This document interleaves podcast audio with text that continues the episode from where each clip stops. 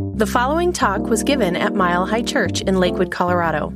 Please visit our website at milehighchurch.org. And so, yes, as we move into the message today, it is uh, the time where we're moving, this being December, into that Christmas energy, into the season uh, of light, the holiday season. Now, you'd think that this would be the most universally nurturing, joyful, uh, peaceful, and inspiring of all seasons. Uh, a perfect way to end one year and to usher in another. You'd think that. And for some, it's true. But for many, that ideal falls way short. Why? Two words holiday hysteria. Holiday hysteria in all its peculiar and plentiful and vexing forms sets in. In some respects, I think it, it seems like an epidemic of temporary insanity sometimes moves into our, our culture in a way that can really rob uh, us of the potential and the beauty of this uh, season. Came across this different version, and some, sometimes a little accurate, different version of the 12 days before Christmas that I thought I'd lay on you here. By the 12th day of Christmas, the holidays brought to me 12 last minute errands, 11 chocolate bonbons, 10 squabbling in laws, 9 perfume samples, 8 regifted fruitcakes, seven strings of tree lights, six cups of eggnog, five hours of sleep, four walnut cheese balls, three whining kids, two forgotten gifts, and a repeat performance every darn year. That's the way it is for so many. Now, by the way, uh, next Sunday, in part two of this series, we're going to be giving you the opportunity, we're going to be equipping you with some material and, and uh, supplies if you would choose to have a 12 day ritual prior to, starting on December 12th, uh, prior to uh, Christmas, that you might find that uh, very meaningful. So you got to be here next Sunday to get that, though, not this Sunday. Yeah, repeat performances, isn't it? So often it's repeat performances of stress overload, jammed schedules, infinite to do lists, um, excessive and sometimes hollow consumerism, and most definitely a kind of joy squashing exhaustion. And, and some people so get caught in the throes of all of that that um, they kind of lose it. And the holidays become the holler days, a lot of hollering going on. And then there are those that make it their mission to try to outdo Martha Stewart and then usually those around them run for cover uh, when that goes on. And then there's the worries. It's all going to turn out all right. You know, will Uncle Clyde embarrass himself again this year? You know, will, will I get kissed under the mistletoe? Will the presents I give and receive be right? All these things. And as we experience that end of Christmas, that possibility, we begin to wonder if it really is meant to be that. You know, is it meant to be that? And yet, at times we find that we're involved in patterns that are so difficult to break. And, and, and so we wonder how, how we can reclaim uh, something more in this season. And, and so we're called to something more, to, to find this deeper meaning in this time of light and, and love.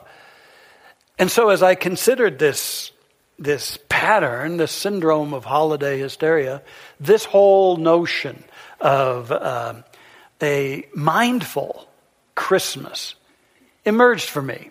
So, in two parts, we'll share this, maybe my gift of Christmas to you. Let's talk about mindfulness a little bit. There are two basic aspects of mindfulness. First of all, there is awareness. Always mindfulness calls us to an awareness, whether it's in the holiday times or in any pursuit of uh, the mindful qualities. It's to activate our awareness to the higher meanings and the higher truths of it all. Activating our awareness. And the second quality then is presence. Being fully present in the midst of this heightened awareness. Being fully present so that we're not so caught up just in our doingness, but we're anchored in our beingness. Those are important. Awareness, what it's all about, really and then presence, full presence from a sense of our beingness.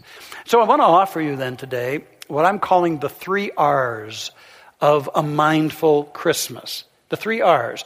And they are relax, remember, and renew. Relax, remember, and renew. Now, when I told Erica that I was going to be sharing the three R's of Christmas, before I could even tell her what they are, she said, Well, I know what those are. I said, Well, you do? What? She said, Return, regift, and rehab. Those are the. That's my beloved right there. What a, what a gift in and of herself. But I do think I'll stick with mine um, for this. And we start with relax. Take a breath. You know, as we enter into this time, which can be so busy, so overloaded, it's important to keep doing what you just did. Keep breathing. Keep in touch with that, that ebb and that tide that when we get stressed gets so shallow and, and then tightens our body and, and closes our heart. Keep breathing. Keep breathing through this time. Uh, in, in, our meditation retreat, we, te- we teach uh, a, a, breathing process, among many other things. And, and so, a, for a f- couple of cycles of inhale and exhale, breathe in and out of your heart. Breathe into your heart and breathe out of your heart deeply. Breathe into the heart and breathe out of the heart. And already you begin to feel something shift within and your heart begins to warm and open. So breathe in and out of the heart. And then, then do a couple of series where you're breathing into the third eye, right here in your forehead, the third eye, and then breathing out of your heart. So you're breathing into the third eye and out of your heart, thus connecting mind and heart into a unity. And that kind of breathing process can keep you open, chilled out, a little bit, and some of you could really stand that, you know, a little to be chilled out and to relax. So consciously relax, because I think that's going to be a real important ingredient in enjoying and getting the most out of this time. And you know, in that, that spirit of relaxing, understand this it doesn't all have to be perfect. Oh, I felt the tension go through the room just right there. So, for the, you perfectionists, it all does not have to be perfect. If the spirit of it is there, all of the stuff does not have to be perfect. I remember my first Christmas with Erica, and uh, we had fallen in love, or our marriage was in the works, and I also my um, adoption of the boys was in the works, my sons, and, uh, and I was so intent that that first Christmas be just perfect. And so one of the things I thought I'd do, all right, I'm going to take the boys and Eric out and we're going to go get a Christmas tree, a live one, a live one. So we bought this live tree and it was a massive one. I really was proud of it. Um, and, and we brought it home and I, um, just so that the water would flow up, and I cut the little end of it off, you know, like you're supposed to do. Then I took it in and put it in the, the pan that it sits in, you know, and the thing was leaning over. And I thought, drat. And, and so then I took it out and I cut another slice off the end and put it on there, and it was leaning over. And then I noticed that the whole spine of the tree kind of was. So I tried one more time, and it was still leaning over. And I was really getting frustrated. And all of a sudden, the light of brilliance shone. And I went out into the garage and I got a big nail and I came back in and I pounded that puppy into a beam in the wall there. Then I got some fishing line and I tied it around the tree and then yanked it over to that line, got that thing straight. Erica, is it straight? She said, Yeah, and I tied that sucker off and Christmas was had. And with the whole realization, I didn't even care if the tree was tied to the wall. We were going to be fine. So, so you know, it doesn't have to be, say it with me, it doesn't have to be perfect. Let it be spirit filled, but it doesn't have to be perfect. And you know what? Another thing that can help you relax is you really don't have to do what you don't want to do. Oh boy, I felt another little ripple through the room. you don't have to do what you don't want to do. Did you know that the word no is a complete sentence? Yeah. For, for many years, uh, my beloved mom, Delma Teel, who was a fine practitioner here, practitioner, and um, also was a board member on, on the church board when uh, the vote center was opened up for the first time, uh, so devoted to this place. And um, we would, uh, she would be one of the candlelighters who would help light the candles in our candlelight services each Christmas. And so when we finally got back to my house and to Erica and the family, after the last Christmas candlelighting service, um, you know, most of the kids were um, in bed and things were quiet. And she, there was this tradition, and she would always, a couple of days out from Christmas, go out to some um, produce store where you could order in good stuff, and she would order oysters. And then the day before Christmas, she would spend some time um, fixing this oyster stew. And, and then it was all ready to be heated up. And we'd come home late after the last candle lighting service, Christmas Eve, and she'd heat that up and we'd have oyster stew. Sometimes Erica would join us for that, and others who might be up. Um, well, then uh, in 2008, um, Precious Mom passed over. And uh, so for a couple of years, we maintained that. And then I remember a couple of years later, Erica said, Well, I'm going to order uh, the oysters uh, for, for the stew. Um, she said, oh, You do want to do that? And all of a sudden, I paused. I said, You know what? I don't like oyster stew. Nothing in me likes that. And with no disrespect to beloved mama's soul, I'd be just fine. And we've not had oyster stew since. In fact, I don't think I've had a bowl of it since. So you see, as you relax into the season, find your joy, and you don't have to do what you don't want to do. And it doesn't have to be perfect, and you can keep breathing. Relax. And then have some time set aside to remember.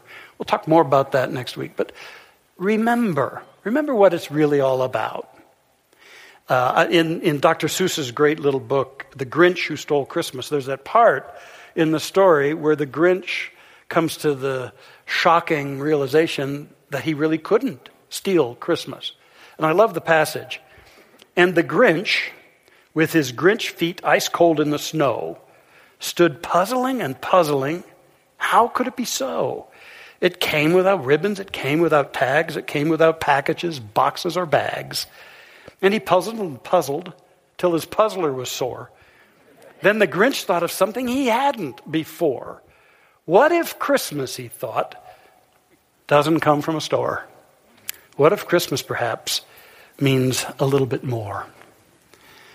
Yeah, to get in touch with that, for me, the deep message of Christmas is about spiritual transformation.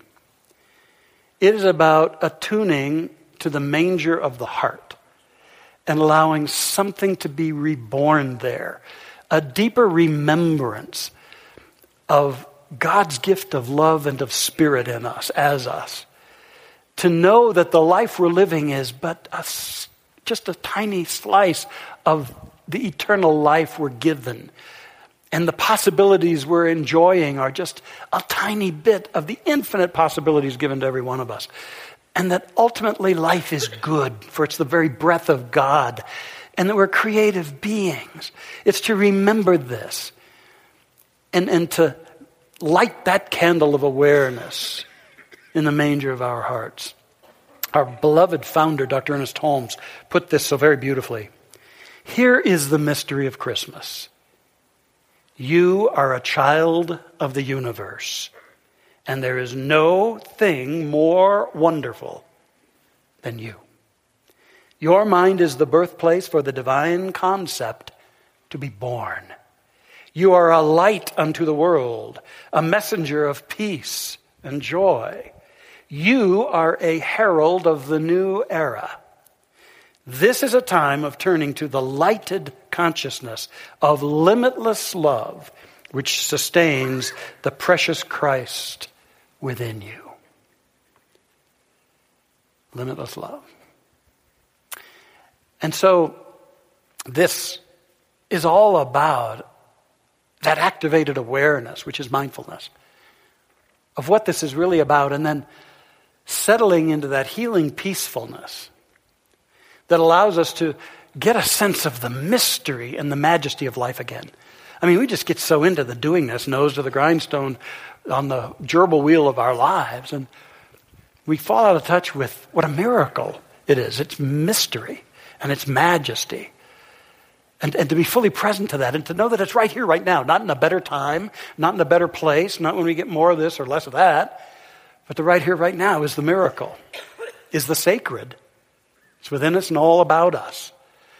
Nikos Kazantzakis, uh, author, told a precious story about a monk who lived in the northern region of Greece, and his dream throughout his entire life was to have a pilgrimage, to, to take a pilgrimage from where he was to the Holy Sepulchre. And getting there, his dream was to walk around the Holy Sepulchre three times and then kneel before it and to return home a different person. And so he worked toward this goal all his life. He would beg in the villages nearby and he would assemble what little bits he could until he had enough money later in his life, near his death, to take this pilgrimage. And so he prepared himself and he opened the gates of the monastery and set out with, with great anticipation and joy. But no sooner had he left the cloister walls, but he encountered a man in rags. A man in rags who was sad and bent over toward the ground. And that man said to him, Where are you going, Father? And the monk said, To the Holy Sepulchre, brother. By God's grace, I shall walk three times around it, kneel, and return home a different man from what I am. And the man asked, To do that, how much money do you have? And the monk replied, 30 pounds. And the beggar said, Give me the 30 pounds. I have a wife and hungry children. Give me the money, walk three times around me, then kneel and go back to your monastery. Well, the monk thought for a moment scratching the ground with his staff. Finally, he reached into his bag and he took the money and gave the whole of it to the man. And then, indeed, he walked three times around him, kneeled in honor before him, and walked back into the gates of his monastery. And obviously, a deeply changed man who had realized that that beggar was entirely as holy as the site he was journeying to. And that that site was no more magical than where he was. And a profound flow of joy was unleashed within the monk. To me, that's what we get to remember. The sacred within us, the sacred trying to shine out through the eyes of those around us, the sacred in nature, the sacred in the possibilities of our dreams and our vision, to remember who we are and what we're about. And then that leads us to the third, and that is to practice renewing, being available to being renewed at depth. I mean, we go through a long year, and sometimes we find ourselves kind of dusty and sometimes bruised a little. And yet there's this renewal available, especially through the heightened energies of, of a season like this, where we acknowledge the light of love everywhere present and the Christ consciousness that can be birthed in every one of us. And, we get a sense of that, and we can open to renewals in a couple of ways. First of all, the renewing of our connections. And secondly, the renewing of our commitments. I think those are both so very important to, in this time, be available to renewed connections, a sense of greater connections with those in our sphere of life, whether they're the ones we adore, the ones we have difficulty with, the ones we are distant from, or just those we want to connect with, or those who serendipitously find their way on the path of our lives. To renew through our connections, opening our hearts reaching out. This is a season of reaching out, of reaching out, of opening our hearts and extending our spirits. So very healing and renewing. In the mid 90s, here at Mile High, uh, I knew a wonderful couple. They were so alive. They were both uh, in their senior years, so alive though. They'd been men, married many decades, probably over 50, and yet they were so vital.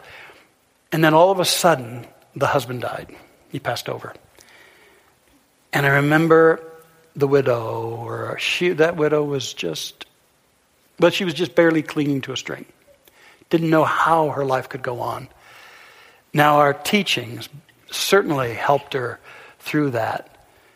And I'll never forget that she made an appointment as the holiday season emerged because it was her first time, her first one without him.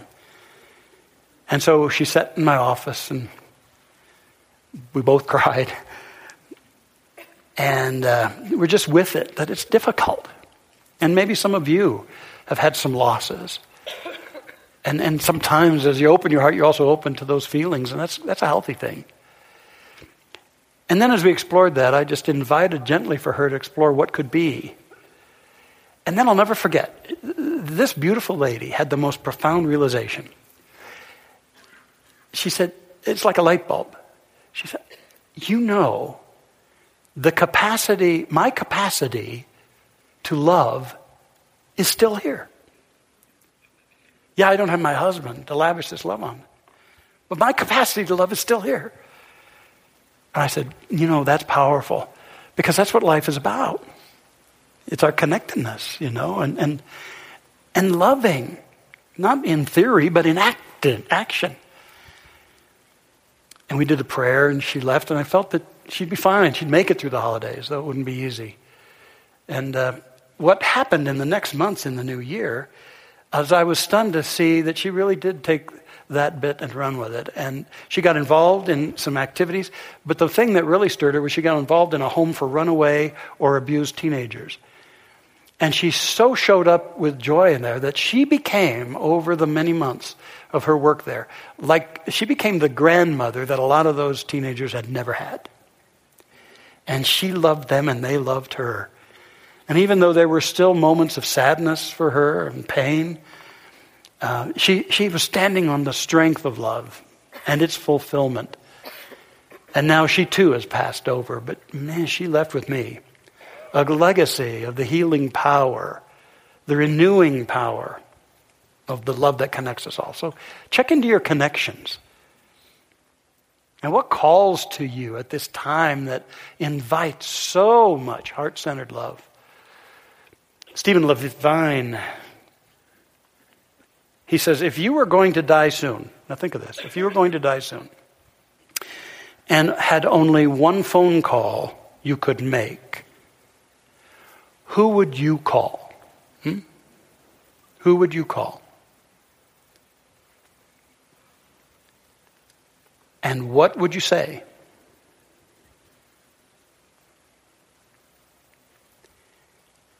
And then he adds, and what are you waiting for? What are you waiting for? So it's the renewal of our connections and then the renewal of our commitments, the refiring, building up the fire and the zeal for what we care about in our lives and, and knowing that we're an outlet for, for the energy that can prosper and, and advance the things that we care about in our lives. Of course, our families, uh, our friendships, our associates, our values, our, the, our, the things that matter to us. To use this time as a time of recommitment uh, on the cusp of a brand new cycle, that your commitments are going to thrive even more fully. And there's renewal energy in that. Now, I want to make something clear. Yeah, I'm stepping into a new chapter um, in a couple of months and next year. But I am just as committed to Mile High Church. Erica and I love this place.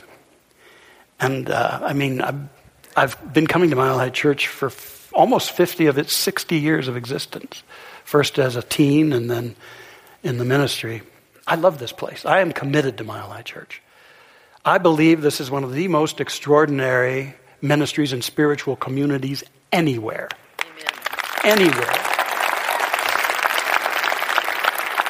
And if you're new here, you just hang out for a while and you'll get a sense of the power and the joy and the, the nurturing and, and the energy and the spiritual skill sets that are available right here in this place. So, Erica and I will be hanging out um, and being with you, but our commitment is here. I see that Mile High is like a deep and powerful seed that was planted 60 years ago in 1958. 60 years ago. And that seed has been bringing forth more and more richness. And, and what's going on now is a new branch amid the flourishing of this that will produce new harvest. But here's the deal we all got to water it. Every one of us, and this isn't to let them do it, no, every one of us, we're a part of watering that seed because it gives us so much. And it gives so much to a world. Don't, don't you get how much the world seeks this stuff? How many people are out there seeking this kind of stuff? Isn't it clear how many people are seeking a, a place they can come, a teaching they can dive into that tells them they're not a worm of the dust, but that they're God's child? They're a sacred idea unfolding from God. Don't you think people are looking for a place where we're not making people wrong or making other faiths wrong, but we're seeking to build bridges? Don't you think people want to learn how to create something better and higher in their life and pass that legacy on to their children? Don't you think people want to help create a world that works for everyone? Yes. That's what we've got. I love it. And I'll still stand for I don't know what kind of teaching or, or spiritual work I'll be doing. I'm waiting for that to show up. And I'll follow that guidance. But I will always be here in some way and committed to this place. And I will you join me? Let's water that seed. Now, you know, since I made this announcement, the funds have been down a little bit. Now we just need to go into our hearts and take care of this, gang, right? It's easy to do because as we give, we receive. So I just leave that with you and your prayers.